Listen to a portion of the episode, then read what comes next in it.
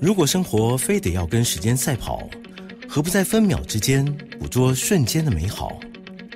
品味就是在平庸繁忙的日子里，也懂得放慢脚步，找到生活中的兴致盎然。欢迎收听《酒吧行家品味》，让来自不同领域的行家带你细细品尝生活的点滴趣味，与你共享生活品味。这里是九八新闻台 FM 九八点一，您所收听的节目是九八行家品味，我是淑华。今天在节目现场，我们非常荣幸能够邀请到宇文正老师来到节目现场哦。宇文正老师呢，在三月初的时候，他刚刚热腾腾的出版了他的新的作品。我是最纤巧的容器，承载今天的云。这一本呢，是宇文正老师的诗集。老师之前比较多的作品会是在短篇小说、长篇小说。老师写散文哦，老师写非常多的散文，甚至老师还出版过童书。今天就非常非常荣幸能够邀请到宇文正老师来到我们的节目现场。老师你好，淑华你好，谢谢老师今天来。那嗯。其实我很好奇，就是嗯，就像我们可能嗯比较常，如果关注到老师的作品的话，就像我刚刚前面说的，我们比较常会看到老师的散文，还会看到老师的短篇小说。那老师也做过长篇小说，甚至老师写过写过童书哦。可是这一次，老师为什么会嗯想要出版这本诗集呢？啊，我觉得诗集对我来说就像是一种救赎。那我最近这一两年的时间，大部分的创作都是诗，那大部分都是发表在我自己的脸书上。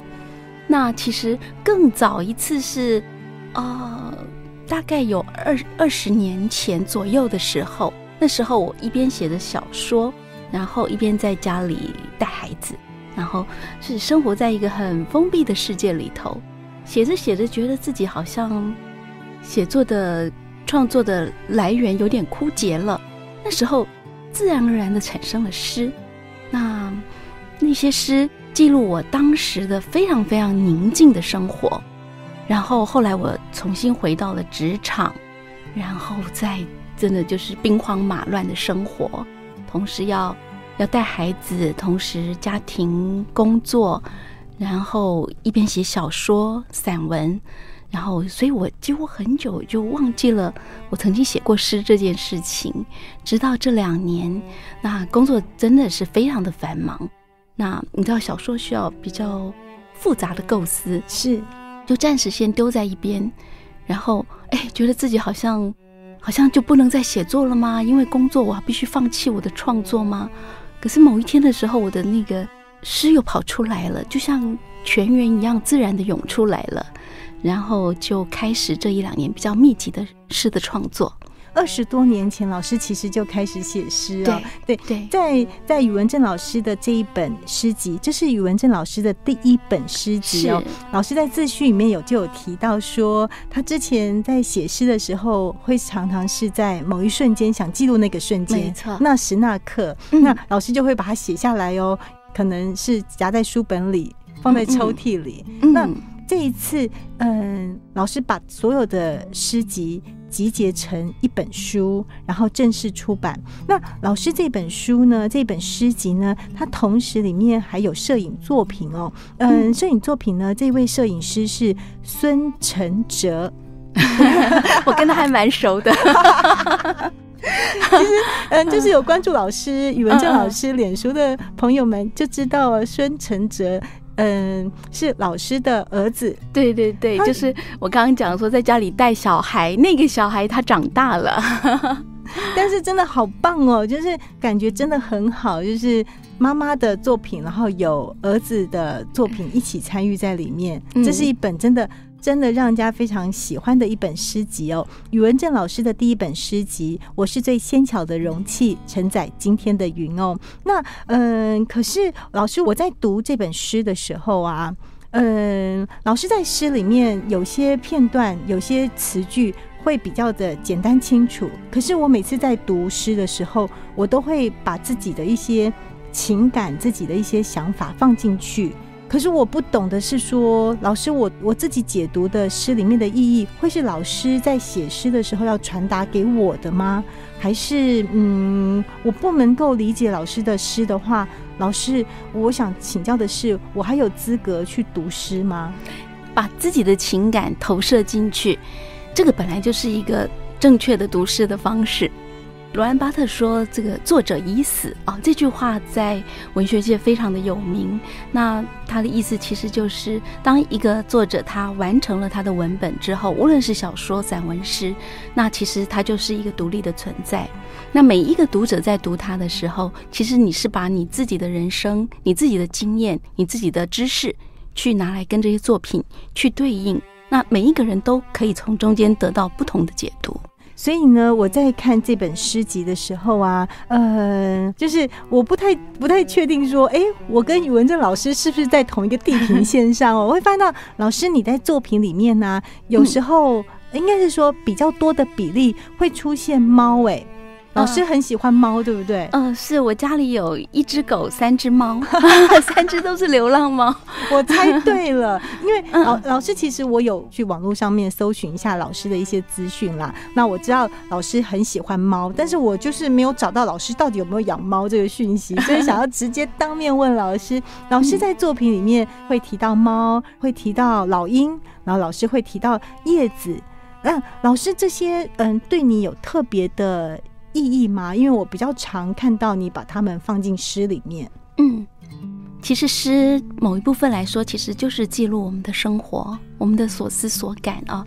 那像我，我每天平常 routine 的生活，就是我在一定的时间，我会走到我们社区的巴士的那个停靠处，在那里等车。那那个地方呢，可以远眺，就是一片树林啊。就有人告诉我说，那边的树林其实是老鹰的巢穴，所以只要天气好的时候，我大概那个时候我都会看到老鹰，经常是只有一只老鹰。然后我会看云，非常喜欢看云，所以我的诗里头经常会有云，有老鹰，然后看着树，然后因为我们家住在有一点山坡，只要风一吹就有落叶，所以。这些是我每天每天生活里头经常的所见所思。老师在形容落叶的时候啊，我我真的觉得非常非常的特别。嗯，也许是我读的诗比较少啦，可是老师的形容词真的很棒。老师说：“一球落叶金黄薄脆，如刚烤好的可颂，艳阳下匍匐我的脚边，该一脚扣住它的，听它蹦散，心碎。”如果我还十七岁，呃，我的意思是说，我没有听过，我没有看过有作家把落叶来 形容。对，大部分的人看到落叶想到的就是悲伤的，就是枯竭的。对对，老师对，就是这个意思。这个老师的诗里面会有一个新生的希望，对，会看得到那个光芒。其实诗真的是来自于人的诗。反射这个人的本性，可能是比其他的文类都更强烈。那我自己其实从小，尤其是我就写到说，如果十七岁，大概就是我我少女的时代啊，我是真的只要一看到那个看起来干干脆脆的落叶，我就想要去踩它，然后要听那个咔呲的声音。对，然后所以那我现在的心境，我当然不再是十七岁了。所以我看到这一球落叶在我的脚边，然后，我自己是一个一个，你看我出过很多饮食的书啊，所以会联想到那个可颂带也不奇怪啊。然后真的想起自己少女的时候，如果我还那么年轻的时候，我就会立刻一脚把它踩碎。可是不知道从何年何月开始，即使对于一片落叶，也有了一种不忍之心，你已经不忍把它踩碎了。即使踩碎了，那里面其实也是无，也是空。所以，在这样的心境下，我写了这一首诗。淑华今天真的非常的幸运，能够坐在宇文正老师的面前哦，听宇文正老师谈他的诗。那呃，我们要先进一段广告，广告过后回来呢，我能不能请老师帮我们朗读老师的诗？然后。老师，你帮我解读一下您诗里面的意义好不好？让我们了解，好，好不好？OK，那我们要先休息一下哦。广告过后再回到酒吧行家品味。你眷恋的都已离去，你问过自己无数次，想放弃的眼前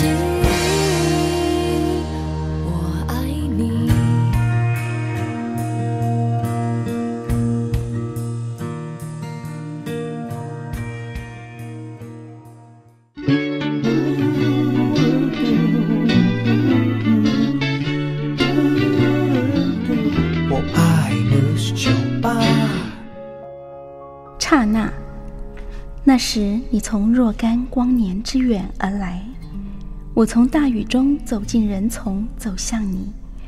雨水顺伞沿一路跌落，我不知道自己认识过你，前世的前世我不知道。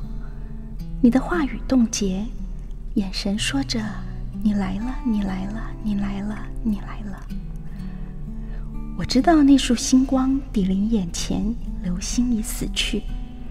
我知道海涛盈耳时，浪碎灭。我知道冰块的触感，水的泽光，花开的美丽。但眼球无法捕捉冰化为水，或者花开的一瞬。我不知道未来我将认出你，一滴冰凉水珠坠地。您所收听的是 News 九八电台九八行家品味，我是淑华。今天在节目现场非常荣幸能够邀请到宇文正老师。老师呢，刚刚在朗读的呢是他最新的作品《我是最纤巧的容器，承载今天的云》。这是宇文正老师的第一本诗集。那老师刚刚念的那一篇诗呢是《刹那》。老师，嗯，我在读这一篇《刹那》的时候啊，我会我会投入自己。嗯，就是没有完成的那一段爱情。嗯，但老师的意思是这样吗？嗯，完全正确。那当然听得出来，这是一首情诗啊。然后标题叫做《刹那》，所以其实这首真正在写的，既不是爱情这个东西，或者它也未必是讲思念、想念。而是我真的要写的是，嗯，爱情这里头有一种就像那种宿世的缘分。我要写的是那个，好像某一个人，你见到他的那一个刹那，你觉得你早就认识他了。我要写的是这个感觉，就像《红楼梦》里头，这个贾宝玉第一次见到林妹妹，说：“这个妹妹我见过的。”那。我觉得很怪，我那时候我大概是国三的时候第一次读《红楼梦》，照理说真的是还是还是一个小孩子，有些东西我读不懂，可是这句话我读得懂，就是那种你你会喜欢一样东西，也许不一定是人哦，就是某一样东西，你就是觉得它跟你是一个早就有的一种缘分，就像我听某些音乐，譬如像。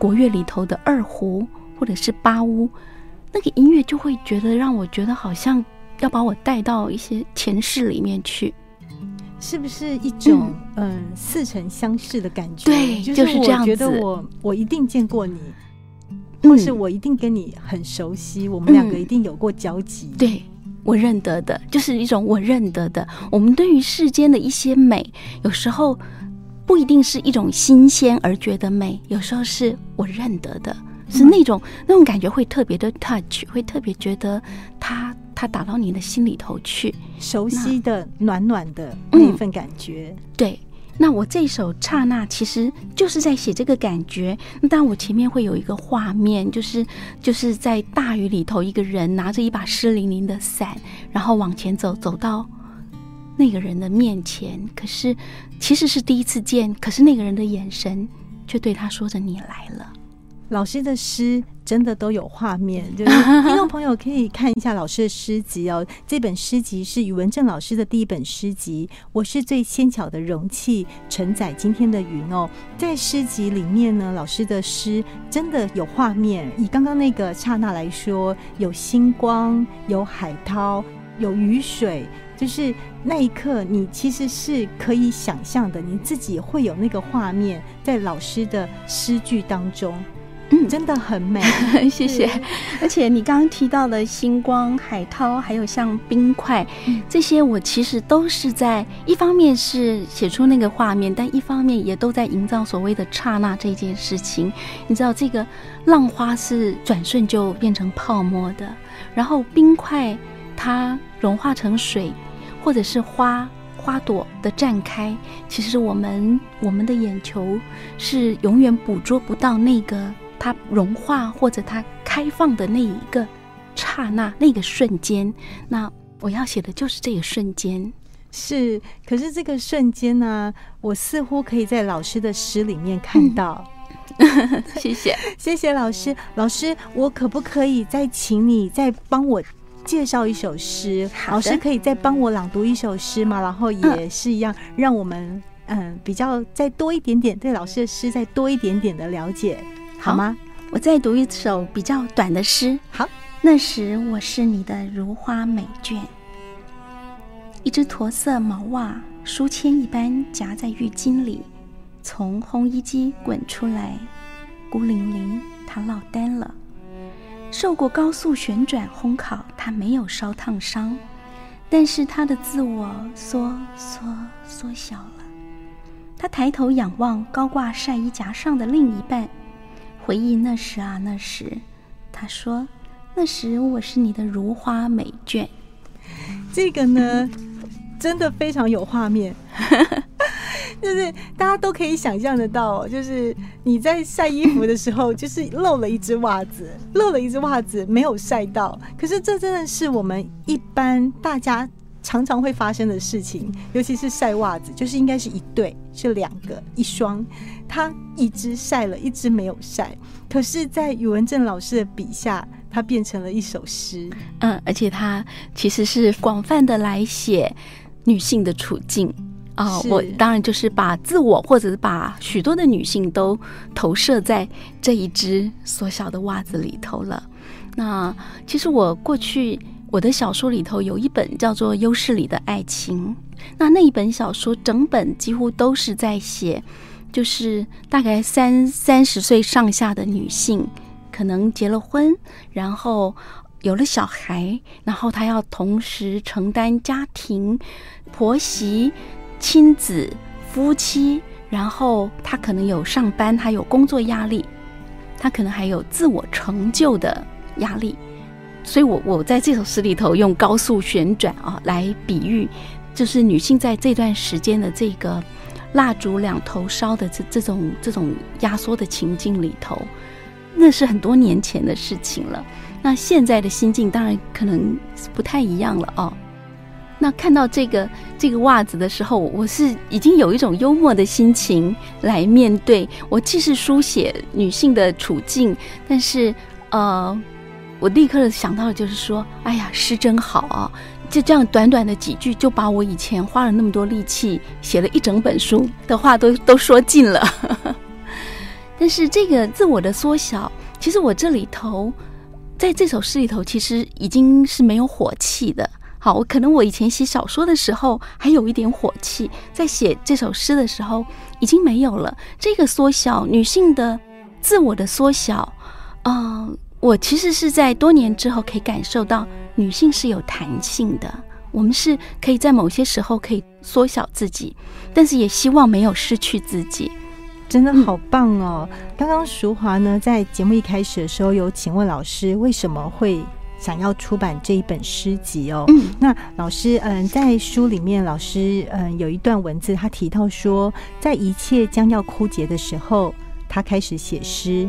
在世界败坏之中，他依旧看见不可逼视的美丽。在宇文正老师的诗集里面，我看见了星光，我看见了希望。所以我今天想要推荐这一本诗集给听众朋友。我是最纤小的容器，承载今天的云。希望大家可以去欣赏老师的诗。那在老师的诗里面，你也会找到你自己。我在诗里面找到了我自己。太好了，谢谢你。谢谢老师今天来到我们的节目现场。之后呢，如果有机会的话呢，淑华也会再邀请老师来现场，然后跟大家一起分享老师的新的创作。谢谢。谢谢老师，也谢谢所有听众朋友您的收听。酒吧行家品味，我们下周再见喽，拜拜，拜拜。院子来了一群雀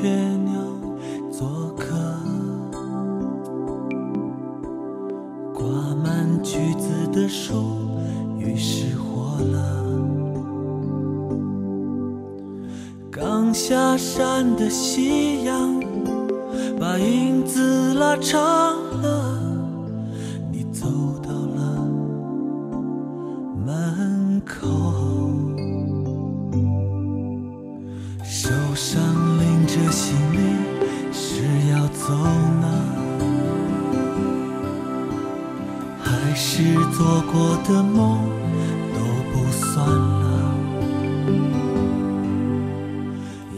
怔怔望着你，我却不敢开口，我没勇气要求。这忧啊，这愁啊，这爱呀、这债呀、混在我脑海，一瞬间成